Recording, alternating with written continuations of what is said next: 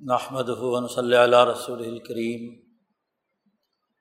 بعد فاعوذ باللہ من الشیطان الرجیم بسم اللہ الرحمن الرحیم قال اللہ تبارک و تعالی افرأیت من اتخذ الہہ ہواہ و اللہ اللہ علی علم و ختم علی سمعہ و قلبہ وجعل علی بصرہ غشاوہ وقال تعلیٰ قل سیرو فی الارض فنظرو کی فقان عاقبۃ المکذبین۔ وقال النبی صلی اللہ علیہ وسلم، کانت بنو اسرائیل تسوسحم الانبیاء علامہ حلق نبی خلف نبی، و انَََََََََََََََََََََََََََََََََََََََََََََََََََََََََََََََََََََََََََََََ خلفہ سيكون خلفاء فيكسرون. وقال النبي صلى الله عليه وسلم، لا تزال طائفة من أمتي قائمين على الحق، لا يزرهم من خالفهم.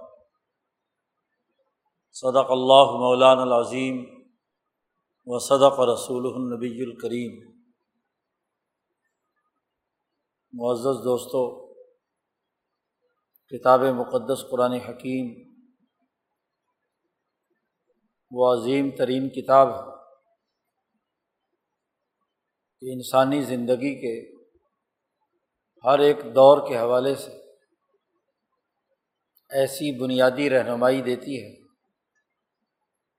کہ ہر زمانے میں انسان اس سے رہنمائی حاصل کر کے اپنی دنیا اور آخرت دونوں کو کامیاب بنا سکتا ہے۔ یہ انسانیت کی کتاب ہے۔ انسانی مسائل کے حل کے حوالے سے رہنمائی دیتی ہے۔ اور انسانی تاریخ کے مطالعے کی روشنی میں، انسانی معاملات کے بارے میں واضح اور دو ٹوک حکم اور فیصلہ جاری کرتی ہے۔ انسانیت اپنی ذات میں ایک وحدت لیے ہوئے آدم علیہ السلام سے لے کر آخری انسان تک انسانی معاشروں کا مزاج، ان کی خصوصیات، بنیادی انسانی مسائل یکساں طور پر انسانیت پر اثر انداز ہوتے ہیں۔ اس لیے ہمیشہ کامیاب قومیں ماضی کی تاریخ کے تناظر میں ہر دور میں اپنی ذمہ داریاں سمجھتی ہیں اور ان ذمہ داریوں سے عہدہ برا ہونے کے لیے صحیح لاہ عمل اور درست طریقۂ کار اختیار کرتی ہیں اور جو قومیں تاریخ سے سبق نہیں سیکھتی۔ انسانیت کا گہری نظر سے مطالعہ نہیں کرتی۔ لاؤبالی پن حقائق سے نا آشنائی، علم دشمنی اور انسان دشمن رویوں کے حامل قوتیں۔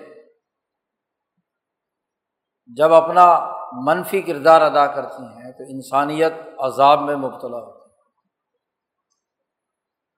انسانی معاشروں میں یہ بات طے شدہ ہے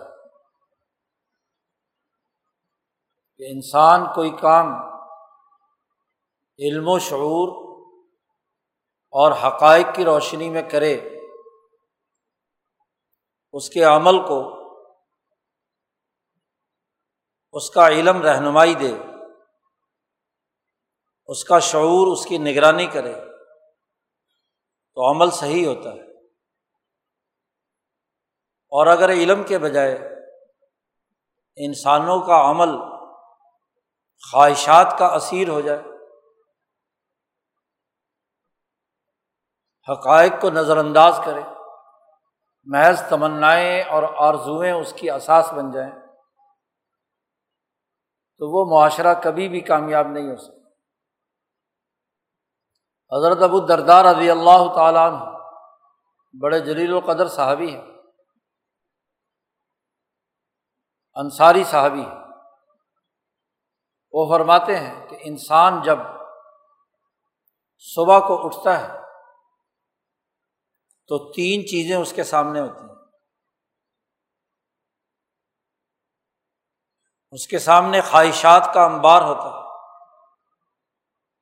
اس کے سامنے کچھ علمی حقائق ہوتے ہیں۔ اور اسے درپیش چند اعمال ہوتے ہیں۔ خواہش، عمل اور علم۔ جب انسان اپنی زندگی کا آغاز، اپنے اعمال کی شروعات علم و شعور اور حقائق کی بنیاد پر کرتا ہے، تو کامیاب ٹھہرتا ہے۔ اور جب وہ اپنے اعمال کی شروعات خواہشات پر رکھتا ہے خواہش کے پیچھے بھاگتا ہے۔ تو نہ صرف یہ کہ وہ اس دنیا میں ذلیل اور رسوا ہوتا ہے، آخرت کی تباہی اور بربادی بھی اس کے لیے۔ خواہش اور علم دونوں کا ایک دوسرے سے بڑا گہرا تضاد ہے۔ جہاں خواہش ہوتی ہے وہاں علم نہیں ہوتا۔ اور جہاں علم ہوتا ہے، وہاں خواہشات نہیں ہوتی۔ قرآن حکیم ایک مسلمان کے اندر یہ شعور پیدا کرنا چاہتا ہے کہ وہ خواہشات سے دور بھاگے۔ تمناؤں اور آرزوؤں کا اسیر نہ بنے۔ وہ علم و شعور اور حقائق کی روشنی میں اپنے اعمال کا تعین کرے، زندگی بسر کرے، جس کی اساس علم ہو، حقائق ہو، شعور ہو۔ عمل کے بغیر کوئی انسان نہیں رہ سکتا۔ صبح سے شام تک ہم ہم وقت کسی نہ کسی عمل میں مصروف ہوتے ہاتھ سے ہو، پاؤں سے ہو، ارادوں اور عزائم سے ہو۔ حتیٰ کہ صوفیہ نے کہا، فعل القلب، دل کا بھی ایک فعل اور عمل ہے۔ دماغ بھی عمل سے متعلق بہت ساری چیزیں سوچتا ہے۔ بلکہ دماغ، دل اور نفس جب تک تینوں ایک پیج پر نہ ہو، تو کوئی عمل وجود میں نہیں آتا۔ تو عمل کی اثاسیات کیا ہونی چاہیے؟ علم یا محض خواہش؟ محض تمنا، محض آرزو۔ پھر علم ذات باری تعالیٰ کے ساتھ انسان کو جوڑے، جتنا علم اونچا ہوگا، اتنا ہی عمل اونچا ہوگا۔ اسی لیے جو لوگ اللہ کی معرفت رکھتے ہیں، عالم بلّہ ہوتے ہیں، اور امبیا علیہم السلام سے بڑھ کر اس اعلیٰ مقام پر کوئی اور فائز نہیں ہوتا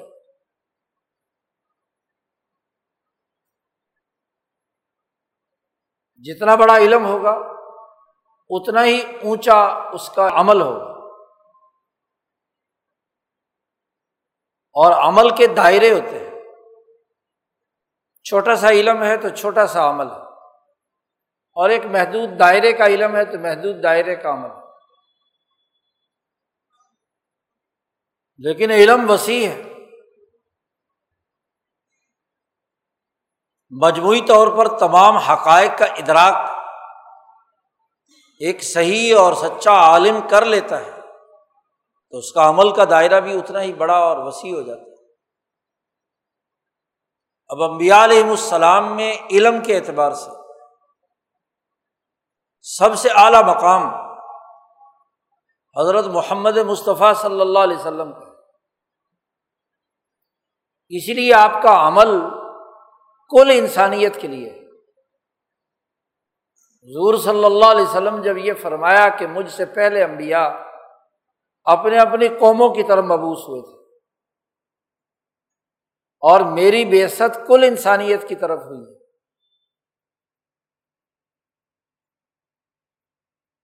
تو دراصل اس کا سبب یہ ہے کہ آپ کا علم سب سے اونچے درجے کا ہے۔ جب علم کل انسانیت کا آپ کے سامنے ہے، تو ذمہ داری اور اعمال بھی کل انسانیت کی آپ پر ڈالی گئی۔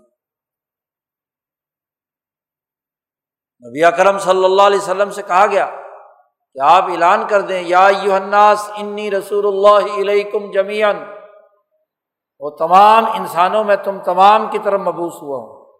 اللہ کا رسول بنا کر بھیجا گیا۔ موسا علیہ السلام اپنی قوم کی طرف مبوس ہوئے ہیں بنے اسرائیل کی طرف۔ داود، سلیمان اپنے اپنے اقوام کی طرف مبوس ہوئے محمد مصطفیٰ صلی اللہ علیہ وسلم کل انسانیت اس لیے کہ آپ کا علم علم الاولین والآخرین کے اساس پر اتنا وسیع اور ہماگیر تھا۔ کہ کل انسانیت کے مسائل کے حل کرنے کے حوالے سے دنیا کی کوئی قوم، کوئی نسل کسی زمانے، کسی خطے، کسی علاقے میں رہتی ہے۔ رسول اللہ صلی اللہ علیہ وسلم اس کی طرف مبوس ہوئے اسے رسول اللہ صلی اللہ علیہ وسلم کو ماننا ہے۔ ان کے علم سے استفادہ کرنا ہے۔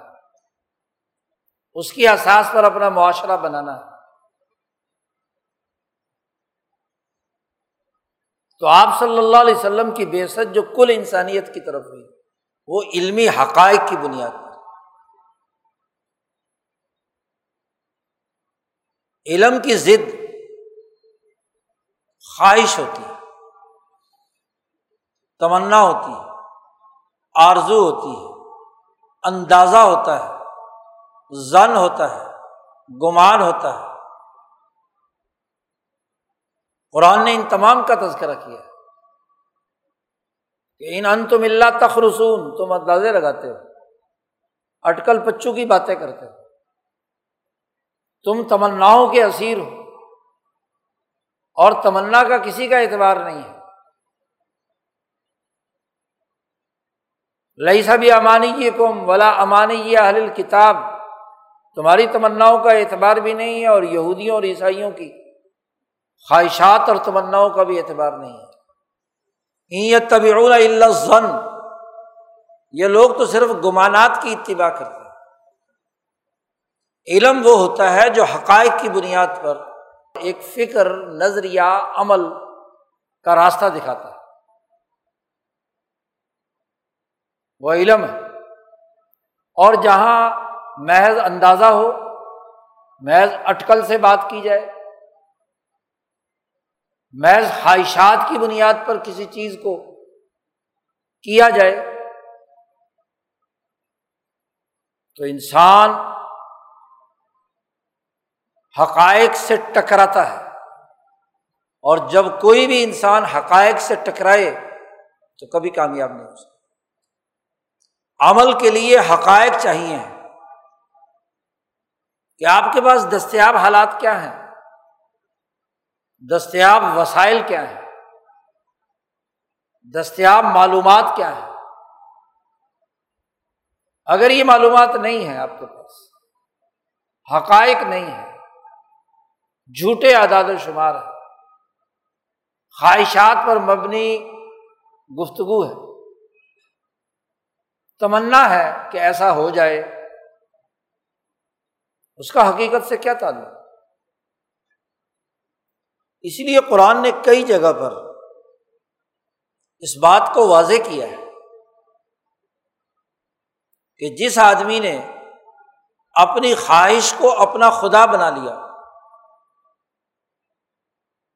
وہ گمراہ ہو گیا۔ افر آئی تھا منی تخذا الہ ہو ہوا۔ ہو الہ اللہ ایک ایسی حقیقت ہے وہ خالق و مالک ہے۔ وہ کائنات کا نظام چلانے والی ذات ہے۔ جو علیم بھی ہے، سمیع بھی ہے، بصیر بھی ہے، رحیم بھی ہے، رحمان بھی ہے۔ ننانوے اس کے صفات اور اسما ہے اب اس کے مقابلے میں کسی خواہش کو خدا بنا لیا۔ کوئی بت، کوئی پتھر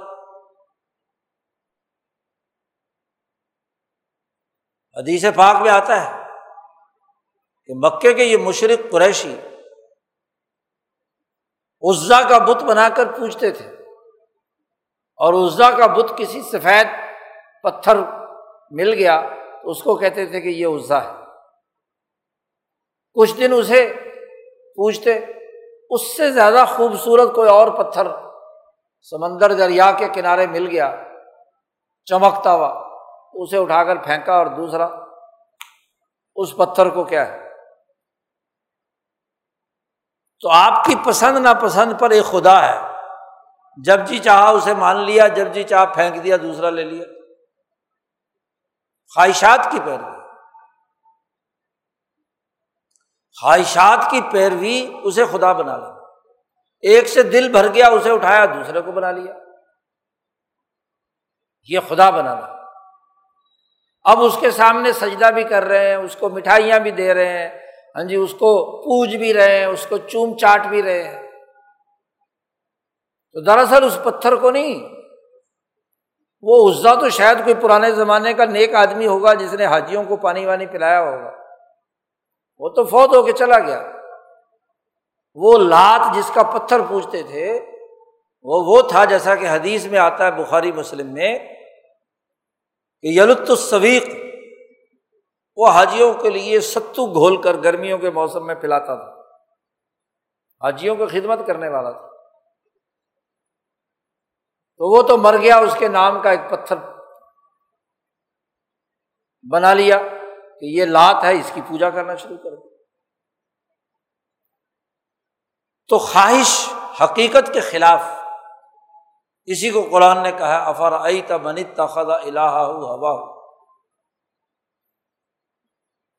اور جب انسان خواہشات کا پیروکار بن جاتا ہے، وہ اپنے حقیقی خدا کو نہیں پہچانتا۔ خدا کی طرف سے آنے والے حقیقی علم کو جو نبی برحق نے انسانیت کے سامنے رکھا ہے اس کو تسلیم نہیں کرتا۔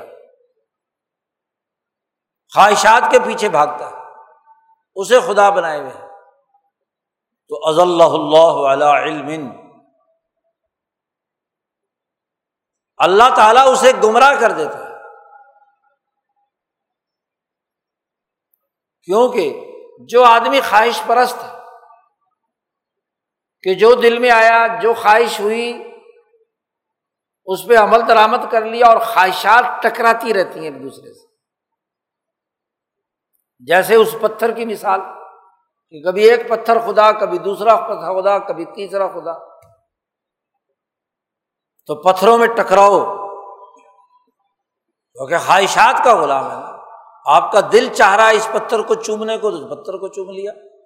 اور دل چاہ رہا ہے کہ اس کو اٹھا کر پھینکو، دوسرا پتھر لے لو، اس کے پیچھے چلا گیا۔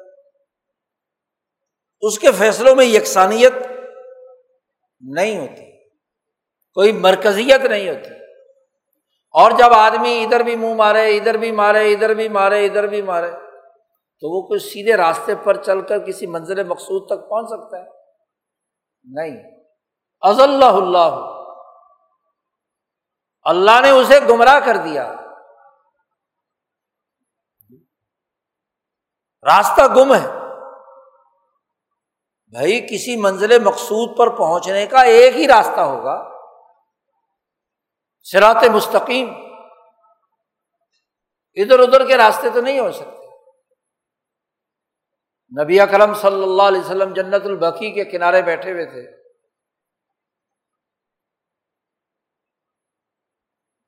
کسی کی وفات ہوئی اور اس کی تدفین کے سلسلے میں انتظار کر رہے تھے۔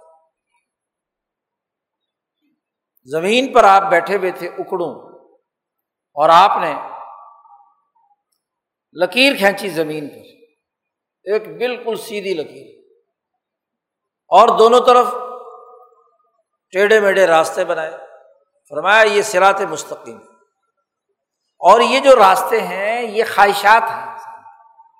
انسان جب سیدھے راستے پر چل رہا ہوتا ہے، یہ چلنے کی کوشش کرتا ہے۔ تو ادھر سے ایک راستہ اپنی طرف دعوت دیتا ہے کہ بھائی ادھر آ جاؤ۔ ادھر سے دوسرا کہتا ہے ادھر آ جاؤ، تیسرا کہتا ہے ادھر آ جاؤ۔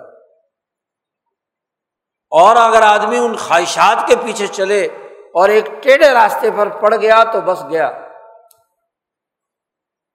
بھائی دو سڑکیں جہاں آتی ہیں، ایک راستہ آپ کے شہر جدھر جانا ہے، ادھر جا رہا ہے۔ اور ایک دوسرے راستے پہ آپ کو پتہ نہ ہو، دوسرے راستے پہ پڑ گئے۔ تو بجائے منزل پورا کرنے کی منزل سے فاصلہ بڑھتا چلا گیا۔ گمراہ ہو گیا۔ راستہ نہیں ملا۔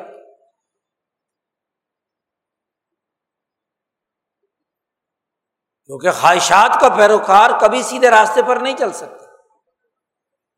اور اگر وہ خواہشات پر عمل کرتا رہے اور بگ ٹوٹ بھاگتا ہی رہے کسی گھوڑے کی باغ ٹوٹ جائے نا، تو پھر بگ ٹوٹ بھاگتا ہے۔ کیونکہ کچھ ادھر منہ ہو، ادھر نکل گیا۔ اور جب نہ بھاگتا ہے تو کوئی آتا پتا نہیں کدھر جا رہا ہے۔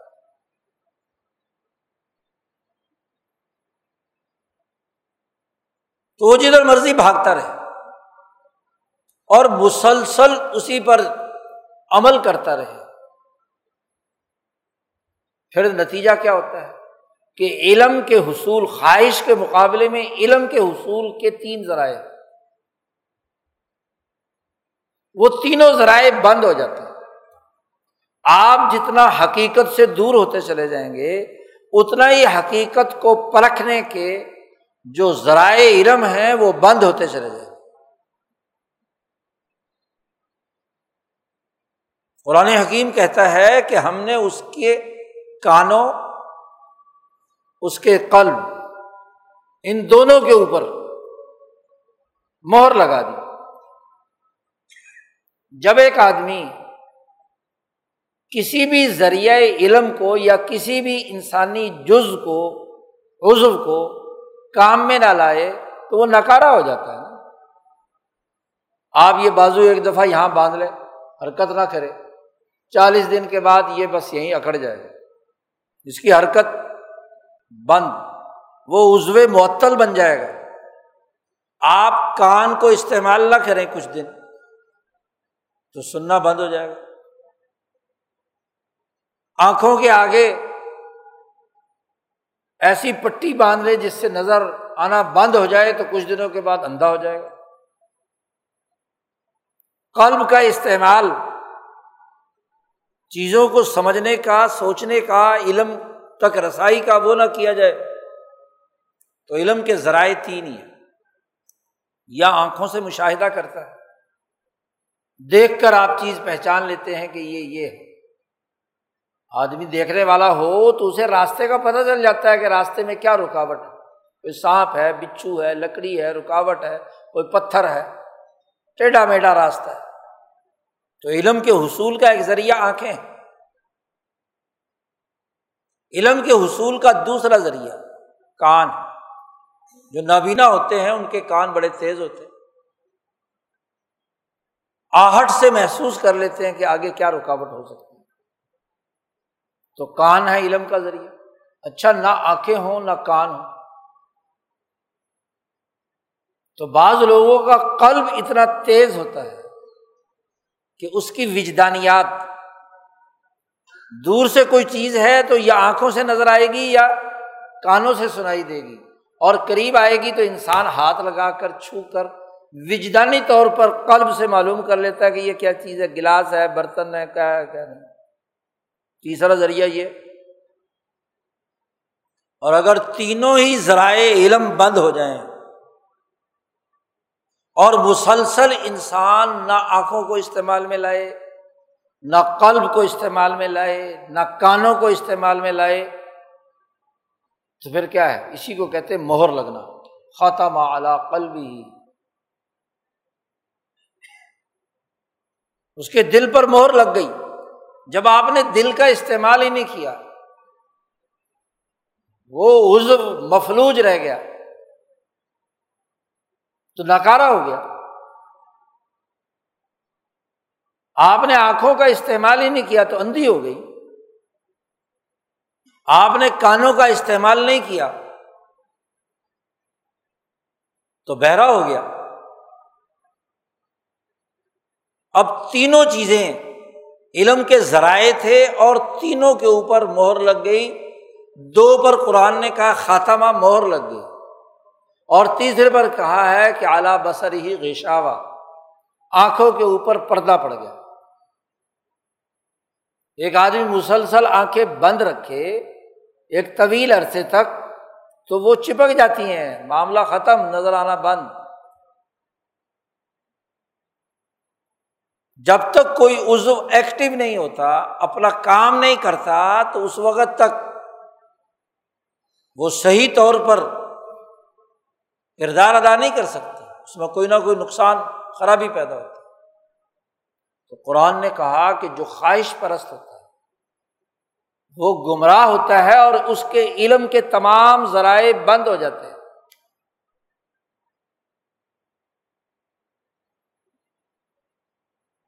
مکے کے یہ قریشی رسول اللہ صلی اللہ علیہ وسلم کو پہچانتے تھے اور یہ بھی سمجھتے تھے کہ یہ بالکل سچے رسول ہیں۔ جی۔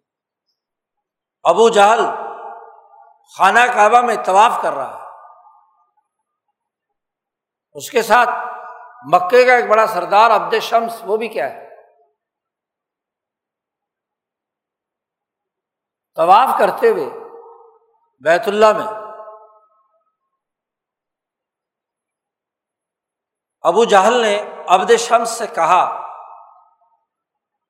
کہ عجیب بات نہیں ہے کہ جس آدمی کو بچپن سے ہم اسادق اور امین کہتے تھے جب اس کی عقل مکمل ہوئی، اس کا شعور اور علم مکمل ہوا، اب ہم اسے کہتے ہیں نوزب اللہ کے وہ القذاب، الخائن ہے۔ بچپن سے چالیس سال کی عمر تک ہم کہتے رہے کہ یہ صادق الامین ہے۔ اور اب ہم دیکھو کہ ہم کہتے ہیں، القذاب الخائن ہے۔ تو کتنی عجیب بات ہے۔ عبد شمس نے کہا کہ تمہیں اس پر اس حقیقت کے سمجھنے کے باوجود تم مانتے کیوں نہیں ہو؟ کہنے لگا عبد شمس، مجھے سو فیصد یقین ہے کہ یہ محمد مصطفیٰ صلی اللہ علیہ وسلم بالکل سچے اور واقعی اللہ کے رسول اس نے کہا کہ پھر ایمان کیوں نہیں لاتے؟ مانتے کیوں نہیں ان کی بات کو؟ کہنے لگا، وہ بات سن، مانتا اس لیے نہیں کہ قریش کی لڑکیاں تانے دیں گی۔ کوئی اتنا بڑا لیڈر اور ایک جو چھوٹی عمر کا، ایک ابو طالب کا یتیم بچہ، اس کو یہ مان رہا ہے لیڈر اپنا۔ تو یہ میری لیڈرشپ کی توہین ہے۔ مجھے لوگ سب سید و حاضل وادی کہتے ہیں۔ اس وادی بتہا کا مجھے سردار کہتے ہیں۔ اب میں ایک طرف سردار اور ایک غریب یتیم ابو طالب کا بھتیجا، اس کو میں مان کر اس کی سربراہی قبول کر لوں۔ تو کل کو یہ قریش کی عورتیں کیا کہیں گی مجھے؟ اسی لیے نہیں مانتی خواہش ہے نا، چودراہٹ کی لیڈرشپ کی۔ قیادت کی۔ تو عقل ماری گئی یعنی سو فیصد علم ہے ان کے پاس۔ بلکہ قرآن نے کہا کہ یہ ایسے پہچانتے ہیں آپ کو جیسے یہ اپنی اولاد کو پہچانتے ہیں۔ اب اولاد کے پہچاننے میں انسان کو کوئی شک ہوتا ہے کہ میری اولاد، میرا نطفہ ہے یا نہیں ہے۔ جانتے ہیں، لیکن مانتے کیوں نہیں؟ کہ صرف یہ خواہش، یہ ہوا، یہ تمنا کہ ہم بڑے سردار ہیں اور ہم ایک یتیم کی اتباع کیسے کریں۔ خواہشات اب اس خواہش پر جب اس نے عمل کیا مسلسل تو ختم اعلیٰ پل بھی وسم ہی وجہ اعلیٰ اعلیٰ بسر ہی غشا اب دیکھو، کان بھی اس نے بند کر لیے، آنکھیں بھی بند کر لی قلب بھی بند کر لیا، بات سمجھ رہا نہیں چاہتا۔ سمجھے ہوئے کو کوئی سمجھا سکتا ہے؟ سمجھا ہوا تو ہے، جاگے ہوئے کو کوئی جگا سکتا ہے؟ سوتا ہوا ہو تو بندہ جگایا جا سکتا ہے۔ تو یہ خواہشات کی پیروی ایسی خرابی ہے۔ کہ جو انسانیت کی تباہی اور بربادی کا ذریعہ اسی کو اللہ نے کہا۔ افر آئی تھا کیا تو نے دیکھا نہیں ہے؟ عیسائیوں کا بڑا عالم، نصارہ نجران کا سربراہ، نجران سے حضور صلی اللہ علیہ وسلم سے مناظرہ اور مباحثہ کرنے کے لیے نکلتا ہے۔ تو اس کا چھوٹا بھائی ساتھ ہے۔ گھوڑے پہ سوار ہونے لگا۔ یا اونٹ پہ سوار ہونے لگا تو پاؤں پھسل گیا۔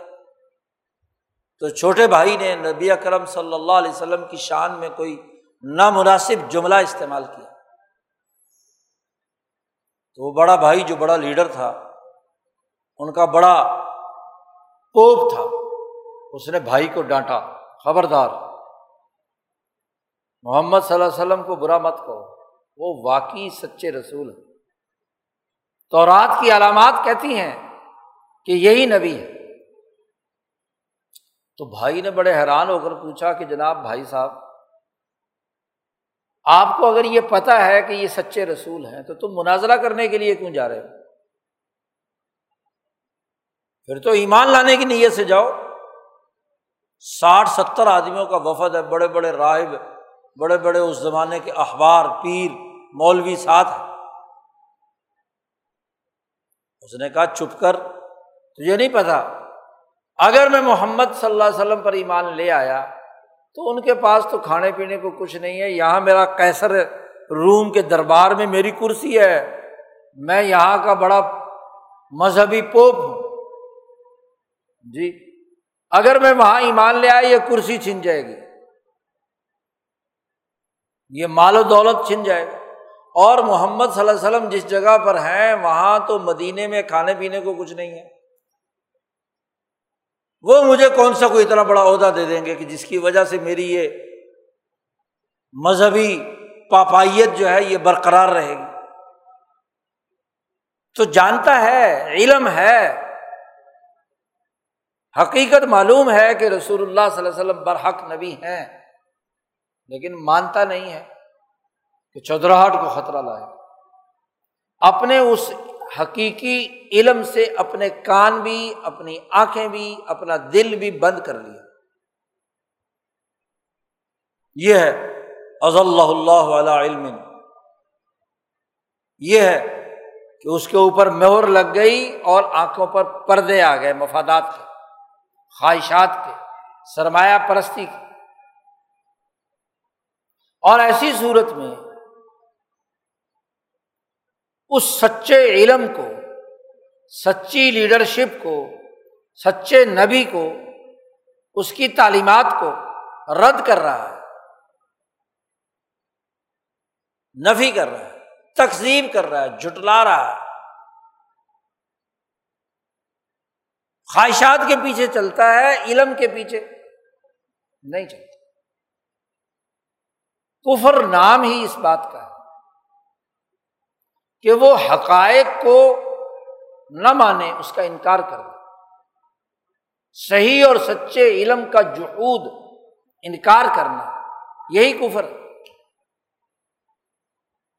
اور منافق، اس کا معاملہ بھی یہی ہے۔ خاص طور پر عقیدے کا منافق، کہ وہ علمی طور پر اس سچے علم کو قبول کرنے کے لیے تیار نہیں ہوتا۔ خواہشات کا پیروکار۔ منافق عملی، عملیات کا انکار کرتا ہے حقیقت پر مبنی عمل۔ تو منافق اور کافر یا فاسق و فاجر یا ظالم اور مفصد قرآن حکیم نے ان تمام کا تذکرہ کیا۔ مفصدین فاجرین، ظالمین۔ منافقین۔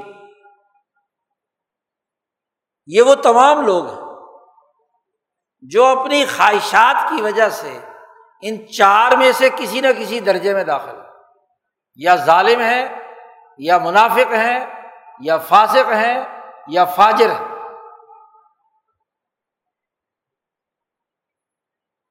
یہ وہ عمل ہے جو خواہشات کے پیچھے ہو رہا ہے۔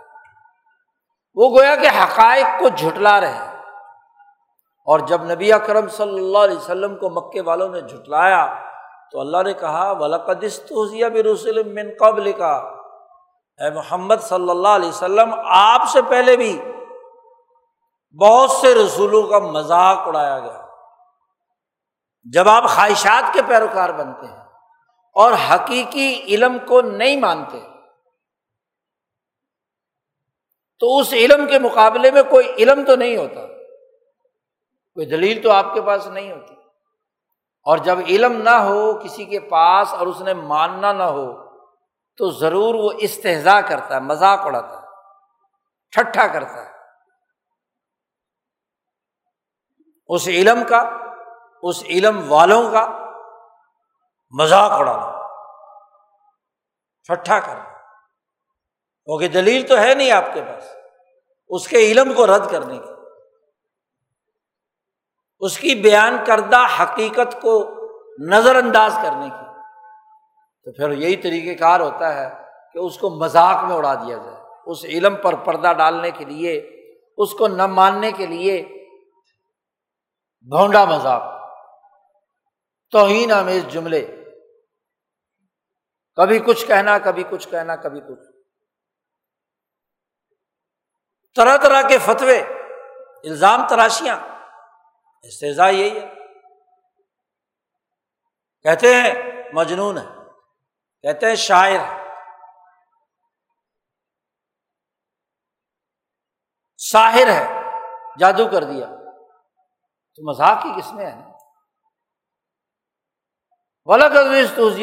من قبل فہاق بلدینہ سخر جو کچھ انہوں نے مذاق اڑایا ہے، یہ جو بھد اڑا رہے ہیں، یہ جو ٹھٹھا اڑا رہے ہیں، اسی ٹھٹھے نے انہیں گھیر لیا چاروں طرف سے۔ جو ان مجرموں نے جرم کیا ہے، خود اس جرم نے ان کا احاطہ کر لیا۔ وہ ٹھٹھا ہی ان کے لیے مصیبت بن گیا۔ اس لیے اللہ تبارک و تعالیٰ نے کہا، ذرا انسانی تاریخ دیکھو۔ کل اے محمد صلی اللہ علیہ وسلم، آپ کہہ دیجیے بلکہ ہر وہ آدمی جو قرآن پڑھ رہا ہے، اسے کہا جا رہا ہے کل سیرو فلرز زمین میں سیر کرو۔ یہ کرائے ارض پر پھیلے ہوئے۔ ایشیا، افریقہ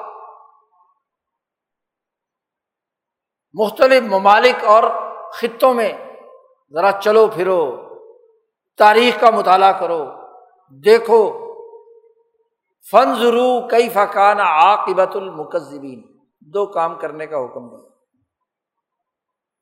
ایک سیر فل عرض اور ایک عبرت ناک عذاب میں مبتلا لوگوں کے انجام کا مشاہدہ۔ ان ضرور نظر کرو، دیکھو کہ قوموں کی تباہی اور بربادی کیوں ہوئی؟ کیوں قومیں تباہ ہوئی قوم عاد کیوں تباہ ہوئی؟ قوم سمود کیوں تباہ ہوئی؟ قوم نو پر کیوں طوفان آیا؟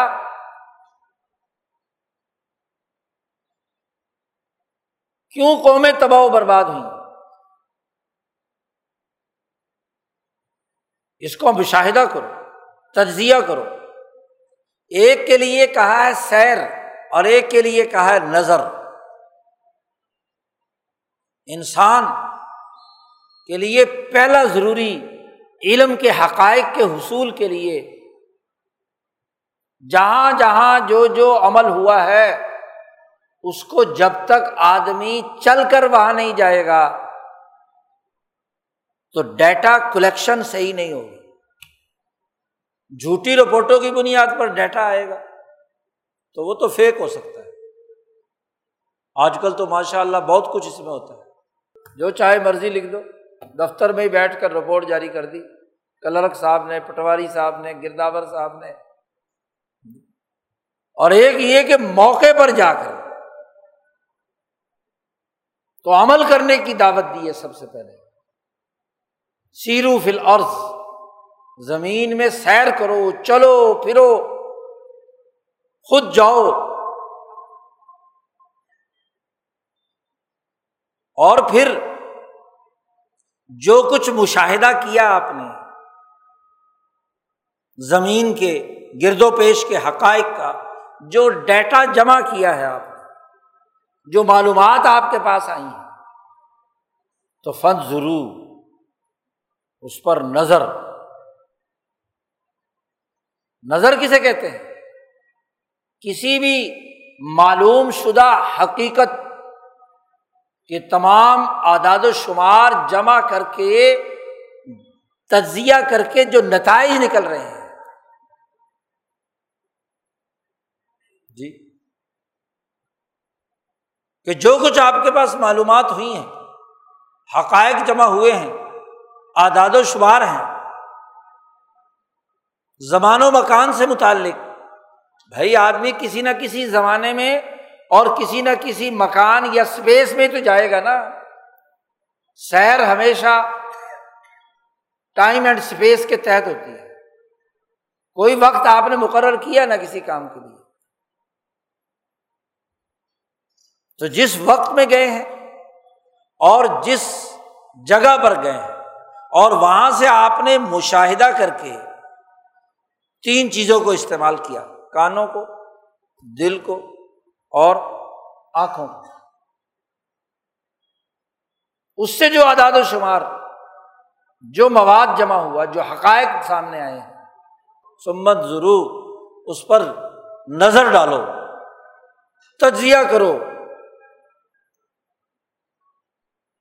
اگر مائکرو لیول پر آپ نے کچھ چیزوں کا ڈیٹا اکٹھا کیا ہے، تو میکرو لیول پر بھی جائزہ لو۔ نظر کرو، تجزیہ کرو۔ اور دیکھو کہ مکذبین کا انجام کی کیفیت کیا تھی۔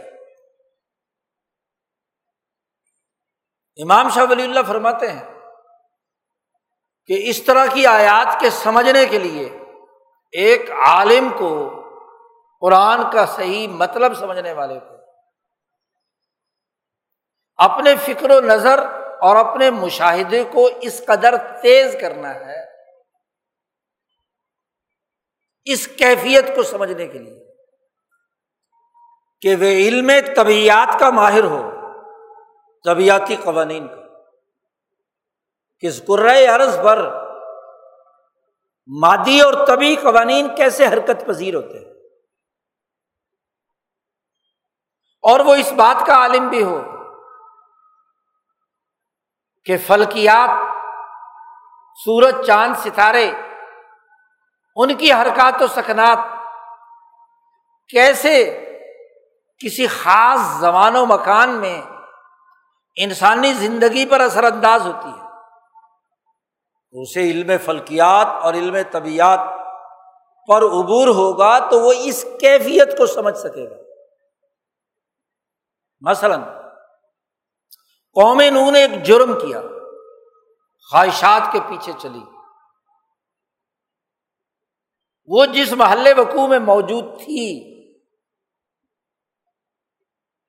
ان پر ان کے اس چھٹے اور مذاق جو نو ساڑھے نو سو سال نو علیہ السلام کے ساتھ کرتے رہے اور انکار کرتے رہے۔ اس نے ہا کا انہیں گھیرا ہے۔ اس کی کیفیت کیا ہے؟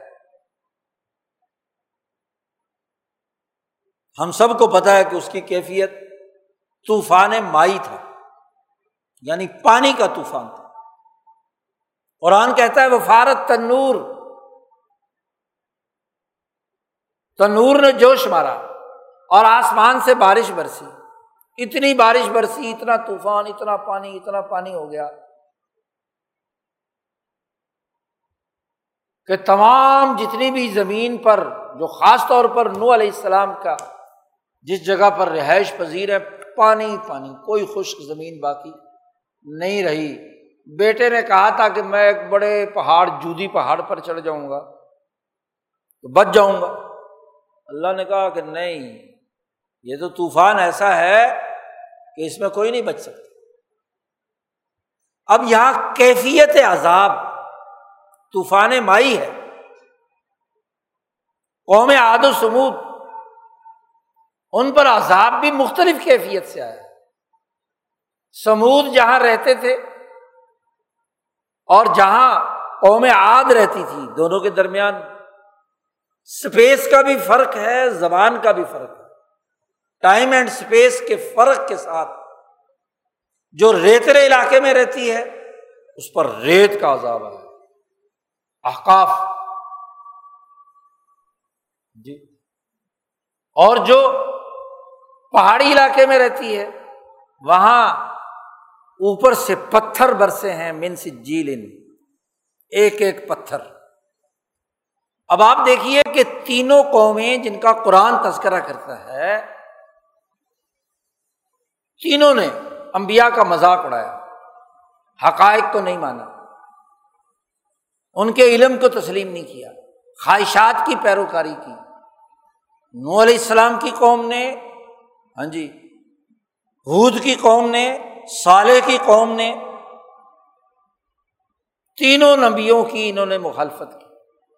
اور ہر ایک کو عذاب نے گھیرا ہے۔ فہا کا بھی ہما کان بھی یستا سے جس کا مذاق اڑا رہے تھے۔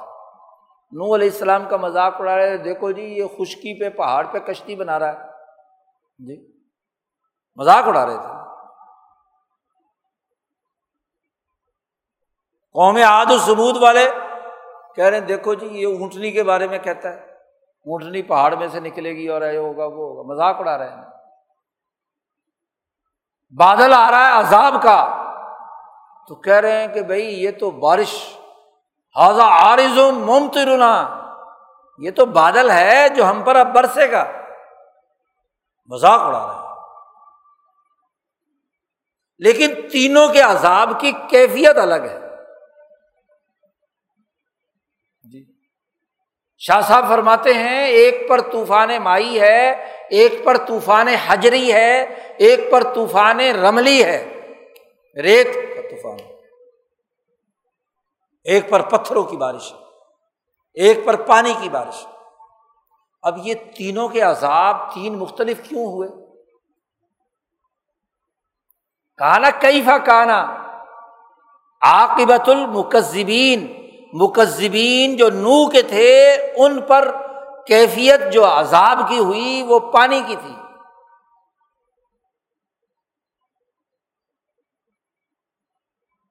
جو قوم جی اپنے نبی کو جھٹلا رہی ہے، اس پر الگ الگ کیفیت سے عذاب آ رہا ہے۔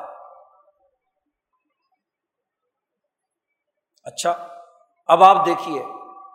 رسول اللہ صلی اللہ علیہ وسلم نے اللہ سے دعا مانگی کہ میری امت پر ویسا عذاب نہ لانا قارون پر عذاب آیا زمین میں، دسنے کا۔ قرآن نے کہا کہ ہم نے بعض لوگوں کو، ہم نے دسا دیا، بعض پر پتھر برسائے، بعض پر پانی آیا، بعض پر۔ رسول اللہ صلی اللہ علیہ وسلم نے اللہ سے دعا مانگی کہ میری امت جو ہے میری اس نبوت کے آنے کے بعد انسانیت پر یہ جو عذاب کی تین چار شکلیں ہیں نا، یہ نہیں ہونی چاہیے۔ نہ تو عذاب من فوق، نہ من تحت، نہ دائیں نہ بائیں، نہ مشرق نہ مغرب۔ ایسا عذاب جو قوم عاد و سمود پر آئے، میری قوم پر نہ اچھا جی پھر کیا عذاب آئے؟ اگر یہ جرم کریں، خرابی کریں، علم والوں کا مذاق اڑائیں جھٹلائیں تو پھر کیا عذاب ہونا چاہیے؟ عذاب تو ہوگا۔ جو جرم کرے گا، سزا کا مستحق ہوگا۔ جو خواہشات کے پیچھے چلے گا، اس پر سزا تو ہوگی۔ سزا و جزا کا نظام۔ وہ کیا ہے؟ وہ ایک دوسرے کو ایزا پہنچانا۔ لڑائی، جھگڑے، فرقہ، واریت، تفرقہ۔ ایک دوسرے کو قتل و غارت گری۔ ظلم کرنا، زیادتی کرنا۔ اس عذاب میں مبتلا ہوں۔ تو یہ جو کیفیت عذاب ہے، اس کا مشاہدہ کرنے کا حکم دیا ہے۔ اب امام شاہ ولی اللہ فرماتے ہیں کہ یہ جو زمان و مکان کے فرق سے عذاب کی نوعیت بدل گئی یہ آپ اس وقت تک نہیں سمجھ سکتے جب تک آپ کو ہر زمان و مکان کے بارے میں حقائق معلوم نہ ہو۔ علم فلکیات نہ آپ جانتے ہوں اور علم الرضیات یا علم الطبیات نہ جانتے ہوں۔ اسپیس کون سی ہے؟ کرس اور زمان کس سے بنتا ہے؟ سورج کی گردش سے، نظام شمسی سے۔ زمانہ اور وقت اس دن سے شروع ہوا جب نظام شمسی وجود میں آیا اور سورج کے گرد تمام سیاروں نے حرکت شروع کی۔ اسی سے دن رات بنے، اسی سے ماہ و سال وجود میں آئے، زمانہ بنا۔ تو زمان کا تعلق فلکیات سے ہے۔ اور مکان اور اسپیس کا تعلق ارضیات سے۔ تو آپ اگر زمان و مکان نہیں جانتے، تو آپ عذاب کی مختلف نوعیتیں بھی نہیں سمجھ سکتے۔ اسی لیے دنیا بھر کے فلاسفر ٹائم اینڈ اسپیس کی تحقیق میں لگے رہتے ہیں۔ زمانہ کیا ہے اور مکان کیا ہے؟ اسپیس کیا ہے اور ٹائم کیا ہے؟ اور جو اسے سمجھ گیا، وہ کیفیت کو حاصل کر سکتا ہے عذاب کے مختلف کی۔ اور یہاں کہا ہے فن ضرور نظر کرو۔ نظر کہتے ہیں اصطلاح میں کہ جتنی معلومات ہیں، اس کی اساس پر جو چیزیں معلوم نہیں ہیں، اس کا علم حاصل کرنا۔ اس کو نظر و فکر کہا جاتا ہے۔ مقدمے جوڑو۔ سہرا کبرا، تو تبھی اس کا ایک نتیجہ سامنے آئے گا۔ علم وجود میں آئے گا۔ تو علم کی دعوت دی ہے۔ خواہشات کے پیچھے چلو گے تو کبھی صحیح اور درست نتیجے پر نہیں پہنچ سکتے۔ اب جب یہ بات لازمی اور ضروری ہو گئی کہ نظر و فکر کے لیے یہ دیکھنا ہے کہ کس دور کے مکذب پر کس کیفیت کا عذاب آیا؟ علم کو جھٹلانے والا اس پر کس زمانے میں اور کس جگہ پر، کس خطے میں کیا عذاب آیا؟ یہ مطالعے اور غور و فکر کی دعوت دی ہے قرآن اسی صورت میں ابراہیم علیہ السلام کا تذکرہ۔ دیگر امبیا علیہ السلام کے تذکرے قرآن حکیم نے کیے۔ امبیا کے واقعات اسی ضمن میں بیان کیے یہ تاریخ کا مطالعہ پہلے معلومات جمع کرو اور معلومات کا تعلق بھی زمان و مکان سے ہو۔ آپ جب سیر کریں گے تو کوئی نہ کوئی اسپیس ہوگی، کوئی نہ کوئی زمان ہوگی اس کے ذریعے سے وہ آزاد و شمار جمع کرو اور پھر غور و فکر کر کے کیلکولیشن کر کے نتائج تک پہنچو کہ کہاں کیسے آپ نے کسی جگہ پہنچنا ہے، کسی بات کو سمجھنا ہے؟ اب ہم دیکھیے، اس آیت کو اس آیت سے جوڑو کہ ہر دنیا کی قوم جب اس نے اپنی خواہش کو خدا بنایا اور اس کے علم کے ذرائع غائب ہو گئے، تو اس سے نظر و فکر بھی ختم اور زمین کا جو مشاہدہ اور سیر فی الارض ہے وہ بھی ختم۔ وہ ایک محدود دائرے میں بند ہو گئی۔ محدود دائرے میں بند ہوئی تو نظر و فکر ختم، علم ختم۔ اور علم کے تینوں ذرائع بھی ختم۔ یہ قرآن کی وہ مجموعی تعلیم ہے۔ اچھا اب ماضی کا قصہ چھوڑو، اب حال کی بات کرو۔ کیا یہ آیات صرف ماضی کے قصے سنانے کے لیے نہیں۔ ایک مسلمان کے سامنے قیامت تک کے لیے قرآن کی آیات رہنمائی کا باعث ہے۔ اب یہاں اندازہ لگاؤ کہ کیا ہمارا گزشتہ تین سو سالہ دور یا ایک سو سالہ دور ابھی حال کا کیا خواہشات کے مطابق تھا یا علم کے مطابق تھا؟ خواہشات کی پیروی کی گئی، تمناؤں اور آرزوؤں کے پیچھے بھاگتے رہے اور یا علم کے مطابق ہم کردار ادا کرتے رہے حقائق ہمارے سامنے رہے۔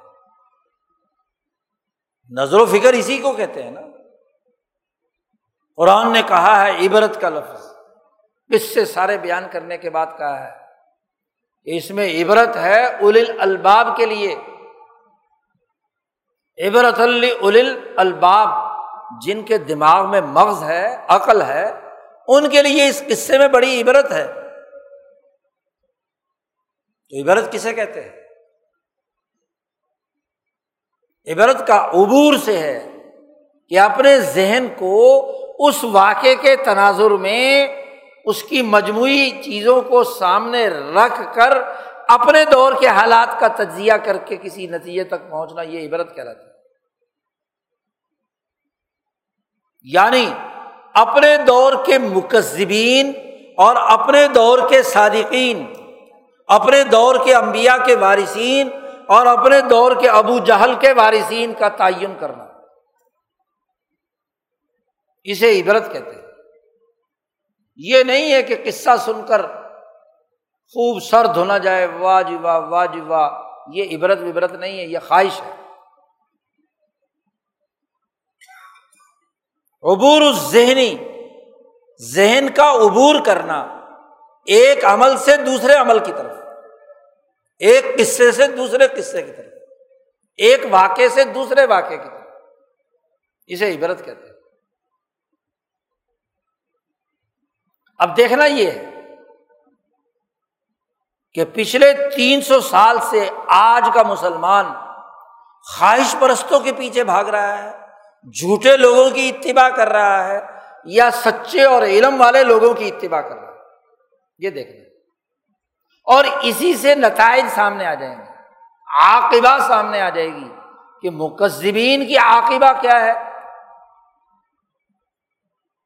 ان پر عذاب کیسے آیا ہے؟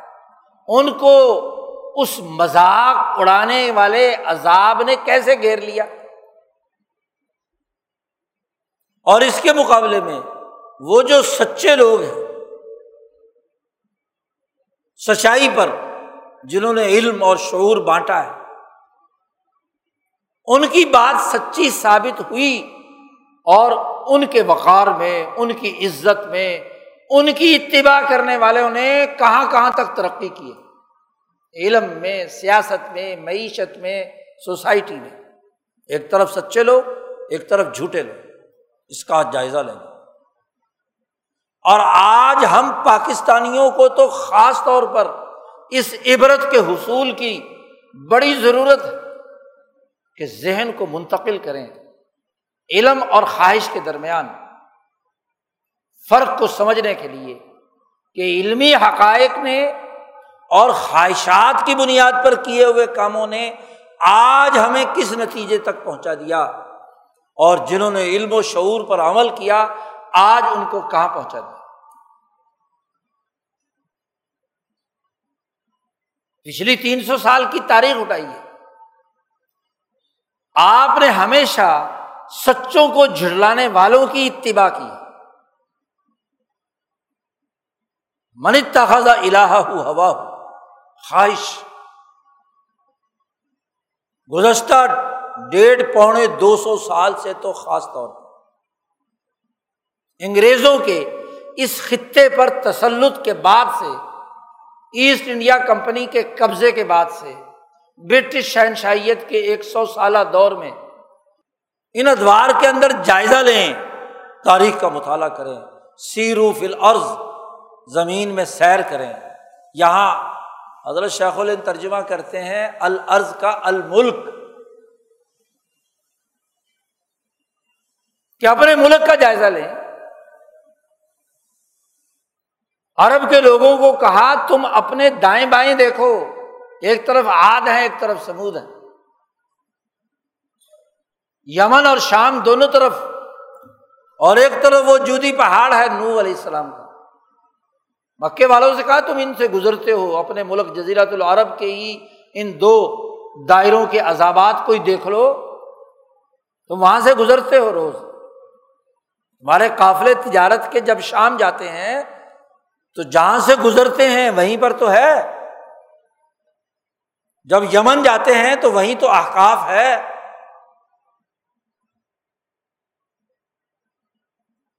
تو الرز ملک، اپنے ملک کا جغرافیہ دیکھو، بر عظیم پاک و ہند کا۔ اس زمین کو دیکھو، اس اسپیس کو دیکھو، اس میں موجود وسائل کو دیکھو۔ یہاں جو دولت، خزانے، زراعت، تجارت، صنعت کی ترقی تھی اور اس کو کس طریقے سے اس تین سو سالہ زمانے میں انگریز سامراج نے لوٹ لوٹ کر یورپ کا پیٹ بھرا اور اس خطے کو کنگال کیا؟ سیرو فلرز، سیر کرو، معلومات لو کہ کیسے ایک سو سالہ دور میں ایسٹ انڈیا کمپنی نے اس ہندوستان کو کنگال بنا دیا، مقروض بنا دیا۔ اور اگلے سو سال میں برٹش شہنشائیت نے جبر و ظلم کا جو سسٹم عدالتی، سیاسی معاشی بنایا، اس نے کیسے اس زمین کو ادھیڑ کر رکھ دیا؟ اس دو سو سالہ زمانے کا مشاہدہ کرو، سیرو فل ارتھ اور دیکھو کہ اس دو سو سال کے دور میں الصادقین کون تھے اور المکذبین کون تھے۔ اللہ اور اس کے رسول کی تصدیق کرنے والے مصدقین کون تھے؟ اولیاء اللہ، علماء ربانی علماء حق، سچے رہنما۔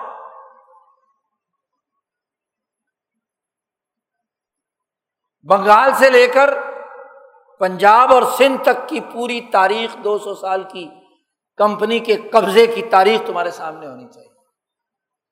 کیسے غداروں کے ذریعے سے یعنی اس خطے کی دھرتی کے حقائق کو جھٹلانے والے میر جعفر، میر صادق نے کیسے سراج الدولہ اور ٹیپو سلطان کو شکست دے کر انگریز سامراج کی یعنی مکذبین کی حمایت کی؟ ان کی اتباع کی۔ کیسے دلی پر قبضہ کرانے والے شہزادوں، مولویوں، لیڈروں نے کس طریقے سے دلی پر قبضہ کرانے کے لیے غداری کی اور مکذبین کا ساتھ دیا۔ ایسٹ انڈیا کمپنی کا مکذب ہونا دلائل اور ثبوت سے ثابت ہے کہ جو معاہدہ مغل حکومت سے کیا، اس کی دھجیاں بکھیری۔ وعدے کیے، اس سے مکرے، جھوٹ بولا بدیانتی کی۔ خود ان غداروں سے جھوٹے وعدے کیے۔ میر جعفر سے جھوٹا وعدہ، میر صادق سے جھوٹا وعدہ۔ جھوٹے وعدے استعمال کیے۔ اس جاسوسی کرنے والے جو دلی میں جس نے قبضہ کروایا، اس حکیم اور اس مولوی، دو آدمیوں نے جو شہزادوں کی جگہ بتلائی اور گرفتار کروایا، ان کی گردنیں اتروا کر بہادر شاہ ظفر کے سامنے پیش کروائیں ان دونوں غداروں کے ساتھ معاملہ کیا کیا انگریزوں نے؟ جی۔ فنزرو کئی فقان عاقبت المکذبین ایک طرف سچے سید احمد شہید، شاہ اسماعیل شہید، خطے کی آزادی کے لیے قربان، اور ایک طرف وہ غدار، قوانین، وڈیرے، اور جنہوں نے دھوکہ دہی اور فراڈ کے ساتھ ان جھوٹے لوگوں کی اتباع کی جو انہوں نے معاہدات توڑے۔ مکذبین انضرو کئی فقان عاقبت المکذبین۔ جنہوں نے اپنے خواہش کو خدا بنایا، چند ٹکوں کے عوض۔ پیسے لے لیے، کچھ وزارتیں لے لی۔ کتنی دیر میر جعفر نے وزارت چلائی؟ کتنی دیر میر صادق نے کام کیا؟ کتنی دیر نظام حیدرآباد زندہ رہا؟ کتنی دیر غدار جو ہے وہ باقی رہے۔ خواہشات کے پیروکار۔ خواہش کیا تھی؟ وزیر بن جاؤ۔ خواہش کیا تھی؟ دولت آ جائے۔ خواہش کیا تھی؟ مفادات حاصل ہو جائیں۔ کتنی دیر۔ اٹھارہ سو ستاون کی جنگ آزادی میں مصدقین اور مقزبین کون ہے فن ضرور دیکھو جا کر۔ تاریخ معلوم کون کون ہیں جنہوں نے غداری کے ذریعے سے حریت پسندوں کو گرفتار کروایا؟ جی مقزمین خطہ آزاد ہو رہا ہے۔ کس کس بڑے بڑے عہدے لینے والوں نے کس کس حریت پسند کو گرفتار کرا کے مفادات اٹھائے؟ پوری تاریخ ہے، بجنور سے لے کر ملتان اور حیدرآباد اور کراچی ایمپرس مارکیٹ تک۔ غداروں کی ایک فہرست ہوگی اور پھانسیاں چڑھنے والوں کی ایک فہرست ہوگی۔ سچائی پر قائم لوگوں کی ایک کیا ہے؟ فہرست ہوگی۔ نواب نجیب الدولہ سے لے کر ہاں جی حریت پسند بلوچ لیڈروں تک، سرداروں تک۔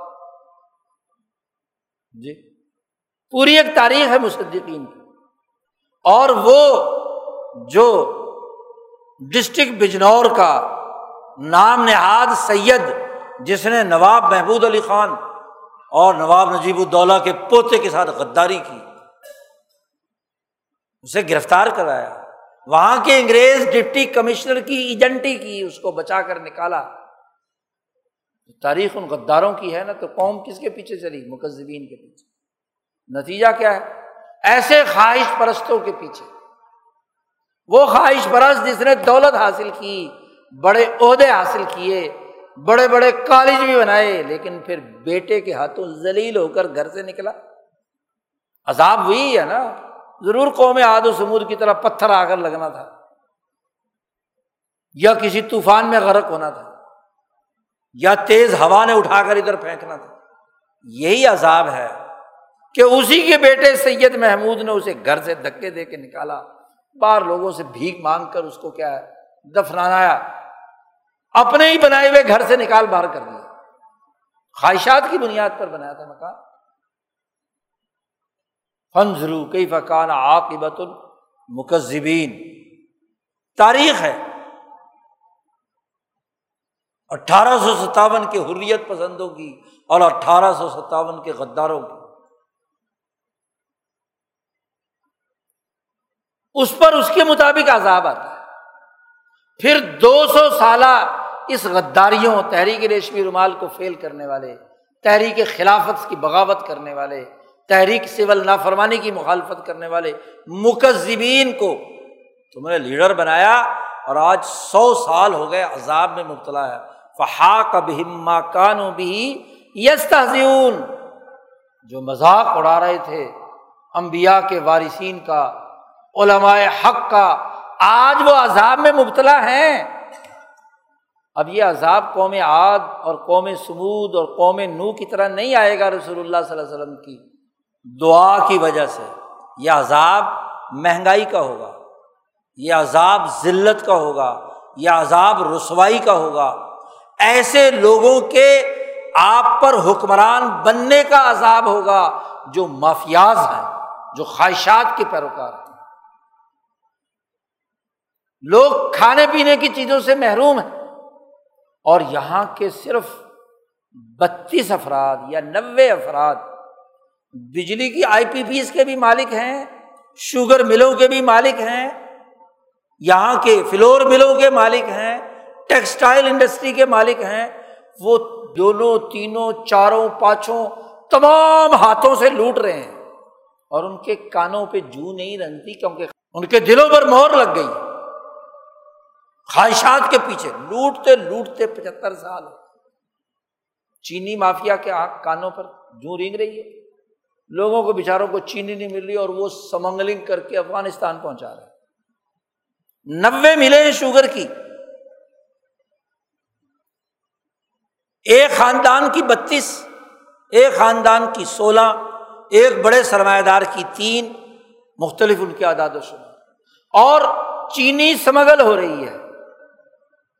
شوگر گنا ملک سے لیا اور اس کو ڈالروں کے عوض افغانستان ادھر ادھر دنیا کے ملکوں میں بیچ بیچ کر کوئی پرواہ نہیں ہے۔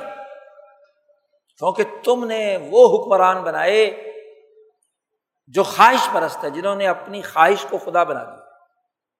ان کے کان بند، ان کے دل بند، ان کی آنکھوں پر پردہ۔ ملک بھی مانگ رہا ہے آئی ایم ایف سے۔ قرضوں میں جکڑا ہوا ہے۔ اور یہاں خربوں اربوں ڈالر کے مالکان، وزیروں، مشیروں کے گھروں سے ہاں جی کروڑوں، اربوں روپے نکل رہے ہیں، ڈالر نکل رہے ہیں۔ یہ عذاب نہیں ہے۔ یہی تو عذاب ہے کہ جب قوم جھوٹی لیڈرشپ کو اپنا رہنما بناتی ہے۔ بخیل لوگوں کو اپنا متا بنا لیا، حدیث کے الفاظ کہ جب تمہارے لیڈر وہ ایسے متا بن جائیں جو بکیل ہے عمرا حکم شیرا رکم تمہارے حکمران سب سے بدترین مخلوق بن جائے جی۔ مسجدیں ہوں، بھری ہوئی لیکن حضور صلی اللہ علیہ وسلم نے فرمایا مساجد ہوں عامرتن بھیا خراب من الہدا الفاظ ہیں رسول اللہ صلی اللہ علیہ وسلم۔ مسجدیں بھری ہوئی ہوں گی، بڑی آباد ہوں گی، بڑا نمازی حاضر ہوں گے۔ لیکن وہی خراب من الہدا۔ لا یبقا من الاسلامی اللہ اسلام باقی نہیں رہے گا مگر رسم۔ رسمی مسلمان۔ بلکہ وہ مافیاز کے لوگ زیادہ اچھی طریقے سے نماز پڑھنے اگلی سب میں آتے ہیں۔ جی تاکہ یہ ثابت کریں کہ بڑے نمازی ہیں، بڑے حاجی ہیں۔ ہیں خواہش پرست؟ بجلی کا مافیاز مہنگائی کیوں؟ کہ جی وہ آئی پی پیز کے ظالمانہ معاہدے کیے جا رہے اور دھڑا دھڑ کیے جا رہے ہیں۔ عوام نے بجلی وہ استعمال ہی نہیں کی، ان پر ان مافیاز کا ٹیکس ہے، کیپیسٹی کے حوالے سے کہ ان کا جناب والا اس پلانٹ کے اندر اتنی کیپیسٹی تھی، اتنا بالا کوئی ظلم، عقل سلب، دل پر پتھر، آنکھوں پر پردے، ان کے مالکان کون ہے یہ وہی حالت ہے جس کا قرآن نے تذکرہ کیا ہے۔ ان نقارون کانا من قوم موسا فبغا علیہم، قارون بنی اسرائیل میں سے تھا موسا کی قوم میں سے ہی تھا۔ اور پھر اپنی قوم کو غلام بنانے، بغاوت کرنے، سرکشی کرنے ظلم ڈھانے کے لیے دولت کے انبار اس نے لگا رکھے۔ یہ قانون صفت لوگ، آج پچیس کروڑ لوگ عذاب میں مبتلا ہے کھانا پینا مشکل ہو گیا۔ ایک عام بےچارا مزدور، کسان، کاشتکار بھوکا مر رہا ہے۔ ملازمتیں نہیں ہیں۔ اس سخت گرمی میں بجلی کی ضرورت ہر انسان کی اور بجلی اس کے بل آسمان پر پہنچا دیے گئے۔ خواہشات کی پیروی کا نتیجہ ہے۔ خواہش پرست حکمرانوں نے خواہش پرستی کی احساس پر خواہش پرستوں کی خواہش کو پورا کرنے کے لیے آئی پی پیز کے یہ معاہدے کیے ہیں۔ کسی عقل، کسی شعور، کسی حکمت، کسی قلب، کسی سما، کسی بسر کے مطابق یہ ان کو، ان کی جسٹیفیکیشن ہو سکتی ہے۔ ظالمانہ معاہدے۔ وہ ملک جس میں دریا بہتے ہیں، پانی وافر ہے، پہاڑی علاقوں میں جھرنے ہیں، ندی نالے ہیں۔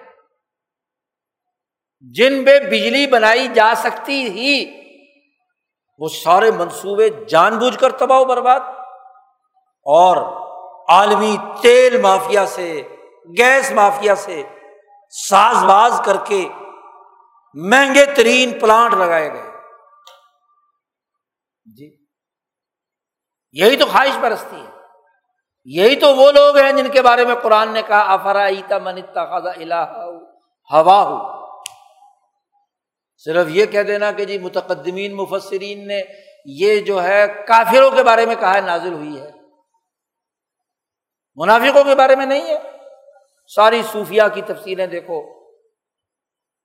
وہ مسلمان، وہ منافق جو خواہشات کو اپنا خدا بنائے، اس پر تمام مفسرین نے اس کو، ان آیات کو استعمال کیا بظاہر کلمہ پڑھتے ہیں مسجد آباد کی بھی ہے مدرسے بنا رکھے ہیں، اور ماشاء اللہ یہ مسجدیں اور مدرسے بھی چیریٹی کے نام پر ٹیکس بچانے کے لیے سرمایہ دار بناتا ہے۔ مولوی خوش ہو جاتا ہے کہ جی بڑے سرمایہ دار نے مسجد کے لیے پیسے دیے، مسجد مدرسے کے لیے۔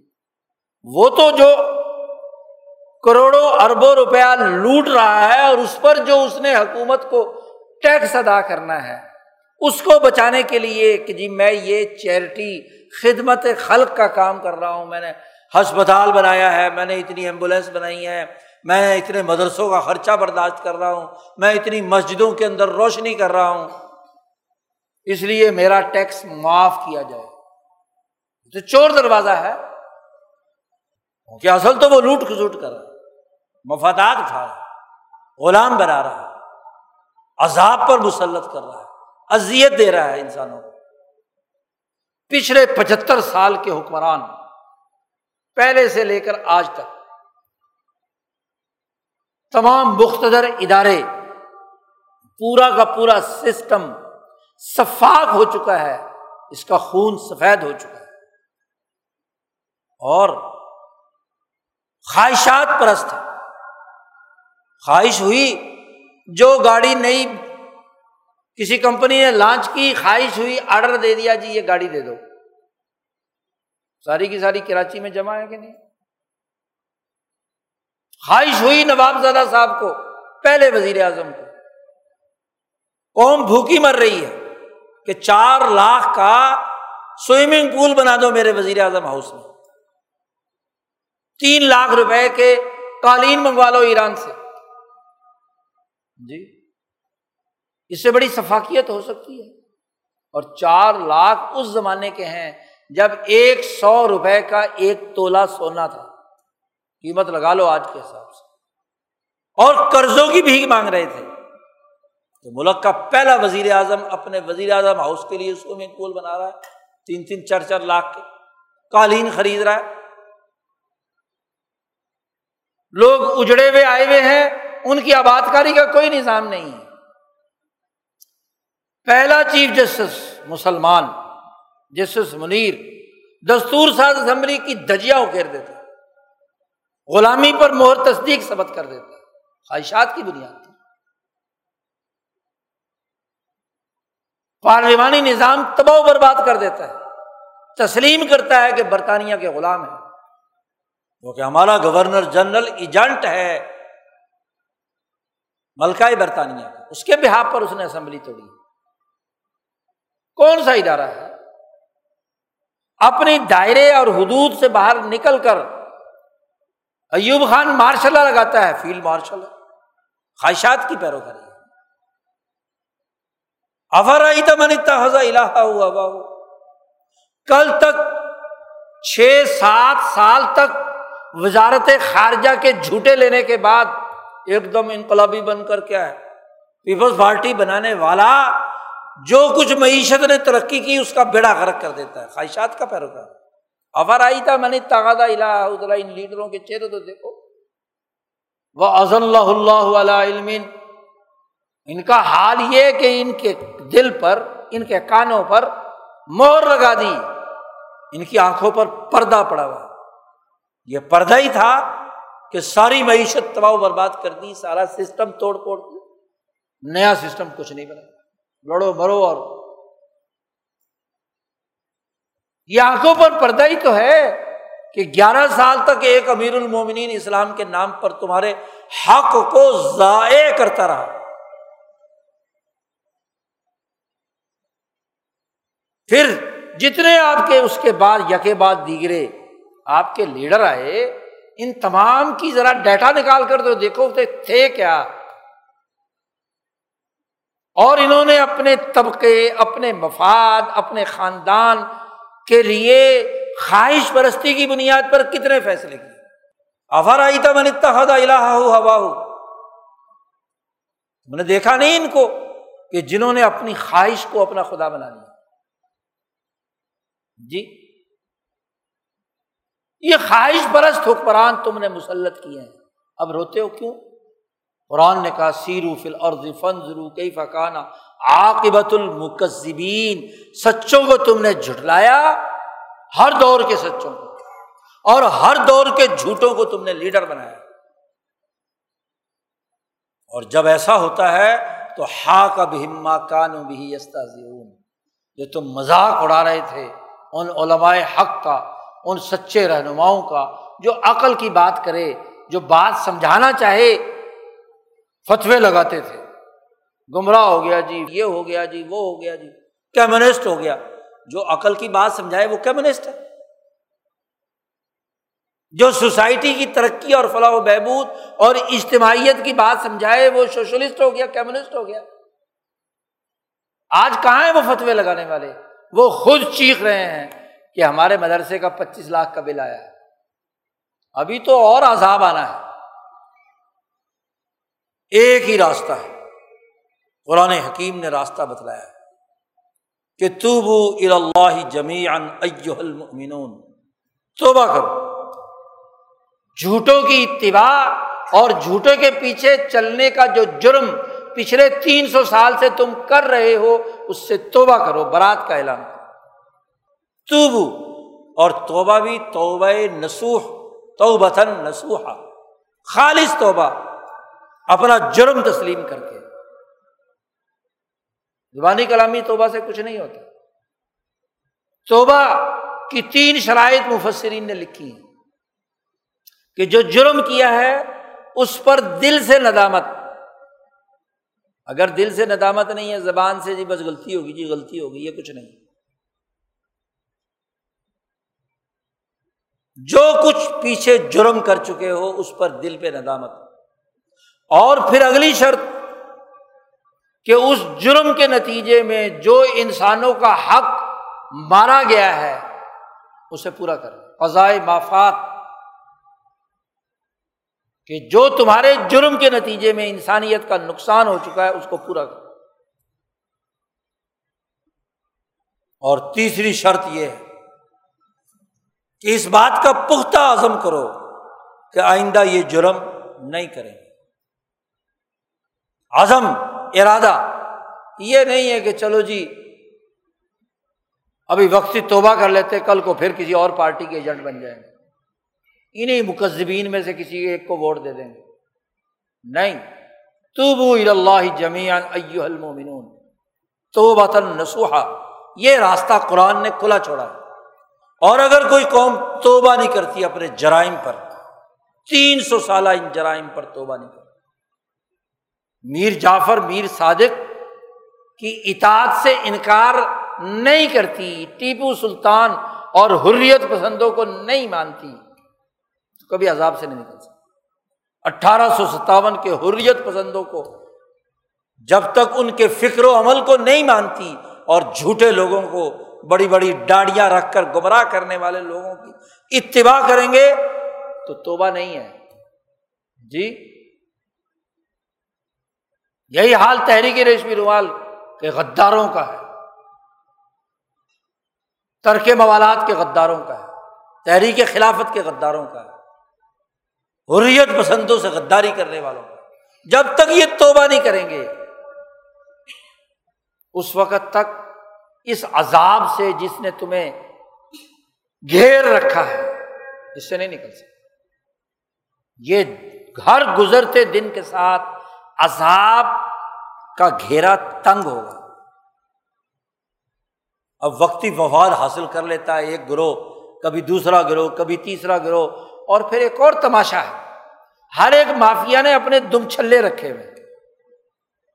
کہ جب لوگ غریب ہوتے ہیں بھوک سے مر رہے ہوتے ہیں تو انہیں ایجنٹ بنایا جائے۔ اپنے حالیوں موالیوں کو پیسے دیے جاتے ہیں۔ جو حکومت آتی ہے،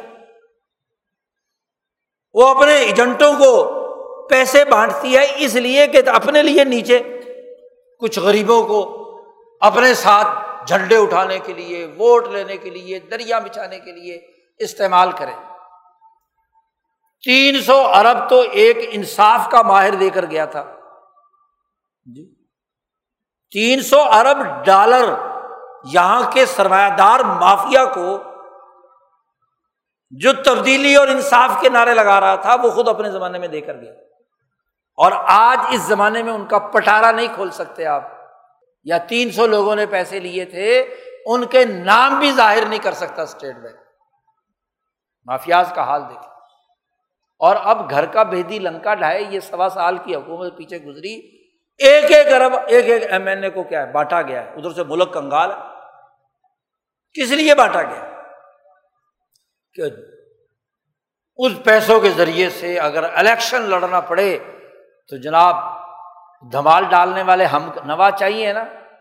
الیکشن کا موسم آتا ہے نا تو کچھ چمٹا بجانے والا کوئی جلوس نکالنے والا ہاں جی کوئی جھنڈیا لگانے والا، جیوے جیوے جیوے جیوے، ایک ایک ہزار روپیہ لے کر۔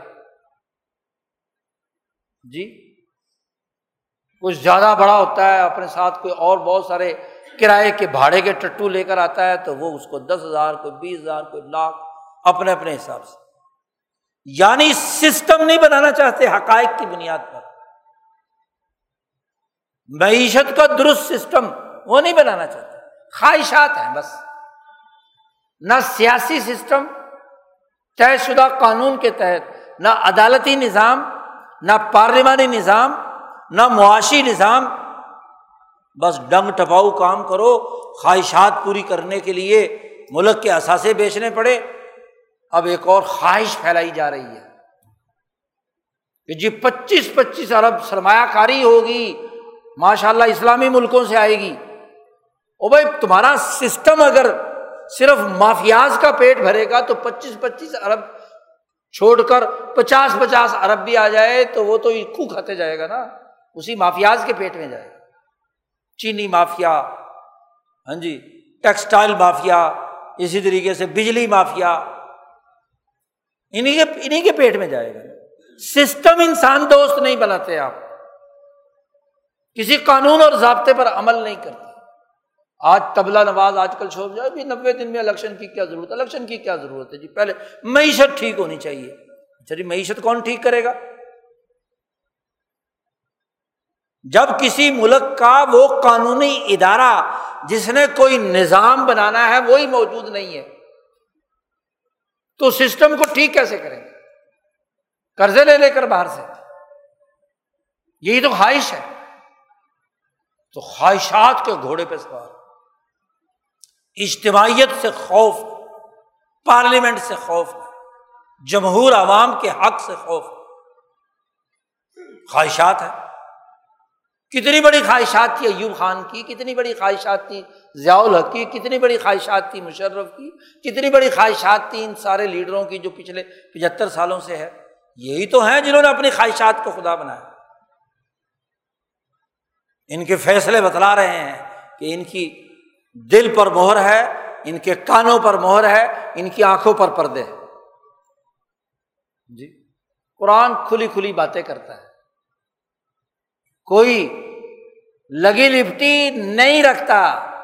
صاف طور پر کہتا ہے، دو اور دو چار کی طرح ذرا زمین میں سیر کرو اور ایسے جھوٹلانے والے، ایسے جھوٹ بولنے والے، ایسے مافیاز، ایسے لوٹ مار انسانی سوسائٹی کی تباہی بربادی والوں کے حالات دیکھو ہے کیا؟ لینڈ مافیاز اپنی جگہ پر۔ جی کوڑیوں کے مول زمین لے کر لاکھوں کروڑوں کے اندر پلاٹ بیچے جا رہے ہیں۔ لینڈ مافیا ہے۔ اس کو تحفظ کون دے رہا ہے؟ وہی عدالت، وہی سسٹم، وہی پارلیمنٹ، وہی سب کچھ۔ پارلیمنٹ کی ضرورت نہیں ہے تو یہ لولی لنگڑی پارلیمنٹ سے اتنے سارے قوانین منظور کرانے کا کیا مطلب؟ تھا سرے سے آئین معطل کرو اور نیا کوئی قانون اور آئین بنا کر نافذ کرو۔ اگر آئین کوئی حیثیت نہیں رکھتا، یہ ہے خواہشات۔ اصل بات یہ ہے کہ اپنی مرضی کا قانون ہو تو ٹھیک ہے۔ جیسے مکے کے مشرق ایک خوبصورت سا پتھر لے کر اسے پوچھتے تھے، اس سے دل بھر جاتا، دوسرا پتھر آتا، اسے پھینکتے دوسرے۔ ماشاء اللہ ہاں جی پچہتر سالوں سے تم پوجا کر رہے ہو۔ لیاقت علی خان کا پتھر آیا، اس کی پوجا کی تم نے۔ تمہارے میڈیا نے، تمہارے مذہبی طبقے نے، تمہارے سیاسی لیڈروں نے، سکندر مرزا آیا تو اس کی کی، غلام محمد آیا تو اس کو پوجنا شروع کر دیا۔ پہلے والے کو گالیاں دینی شروع کر بلکہ قانونی طور پر نااہل قرار دے دیا۔ پہلے والے پتھر کو پھینکو، لیاقت علی خان کو گولی مروا دو۔ ہاں جی وہ بے ہوشی کے عالم میں مر جائے اور اس کو اٹھا کر سکندر مرزا کو باہر پھینک دو۔ ایوب خان کو کتا بنا کر نکال دو یا خان کو کیا ہے، اس طرح کر دو۔ بھٹو کو پھانسی چڑھا دو۔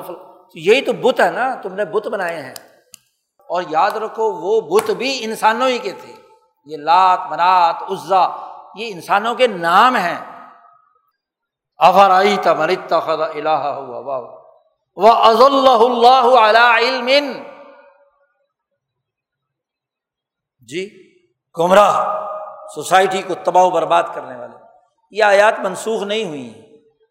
آج اپنی پوری توانائی کے ساتھ آپ کے معاشرے پر فٹ ہو رہی ہیں۔ اپنے معاشرے کا مطالعہ کرو، جائزہ لو، اپنی ریاست کا، اپنی مملکت کا۔ ان آیات کی روشنی میں ہم کہاں کھڑے ہم نے سچائی کے ساتھ، دیانتداری کے ساتھ کوئی آئین اور قانون بنایا؟ کیا دیانتداری کے ساتھ کوئی سیاسی سسٹم بنایا؟ کیا سچائی اور حقائق کی بنیاد پر کوئی ہم نے اکنامک سسٹم ڈیولپ کیا؟ نہیں۔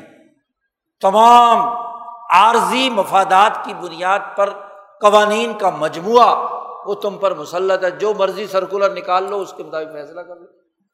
آئین کی شک کو جدھر مرضی مروڑ لو، وہی مطلب نکل آئے گا۔ سیاست میں سیاست دانوں کو جدھر مرضی کھینچ لو۔ کل تک کسی ادارے کو گالیاں دینے والے نام لے کر وہ وزیر اعظم بن جاتے ہیں۔ اور کل تک جو ایک پیج پر رہنے والے ہیں وہ ہاں جی جیلوں میں بند ہو جاتے ہیں۔ کیا مذاق ہے؟ خواہشات نہیں تو اور کیا ہے؟ یہی تو ہوا ہے، یہی تو خواہش ہے یہ تو خلاف حقیقت بات ہے۔ تو ہماری تباہی اور بربادی کی پیشین گوئی قرآن نے چودہ سو سال پر ایک تجزیے کی روشنی میں رکھ دی۔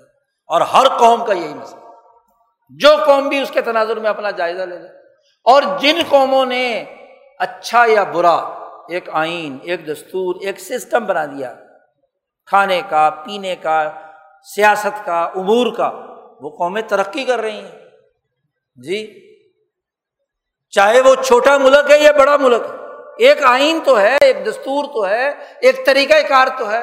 یہاں تو بابا آدم نرالا خواہشات کی بنیاد پر قانون ہے، خواہشات کی بنیاد پر پارلیمنٹ ہے، خواہشات کی بنیاد پر عدالت ہے، خواہشات کی بنیاد پر سیاست ہے، خواہشات کی بنیاد پر معیشت ہے۔ تو سوائے تباہی بربادی کی اور کیا ہوگا؟ ان پچیس کروڑ لوگوں کو قرآن کا مطالعہ اس نقطۂ نظر سے کرنے کی ضرورت ہے کہ ہماری سوسائٹی کے سلگتے ہوئے بنیادی مسائل ان کے اسباب اور ان کے حل کرنے کا جو واحد راستہ قرآن بیان کر رہا ہے، اسے سمجھنا چاہتے ہیں یا نہیں؟ یا ہم نے بھی ان مافیاز کی طرح اپنے کانوں میں ڈانٹ دے رکھی ہے، اپنے دل پر مور لگا رکھی ہے، اپنی آنکھوں کے سامنے پردہ ڈال رکھا ہے کہ ہم یہ حقائق نہیں دیکھنا چاہتے؟ جی کبوتر آنکھیں بند کر لے تو کیا بلی چھوڑ دے گی؟ نہیں۔ آنکھوں پہ پردہ ڈال لو تو پھر جلدی پکڑے گی۔ جی۔ اس لیے شعور کی آنکھ کھولو۔ علم جو امبیا کی شان ہے اسے اختیار کرو۔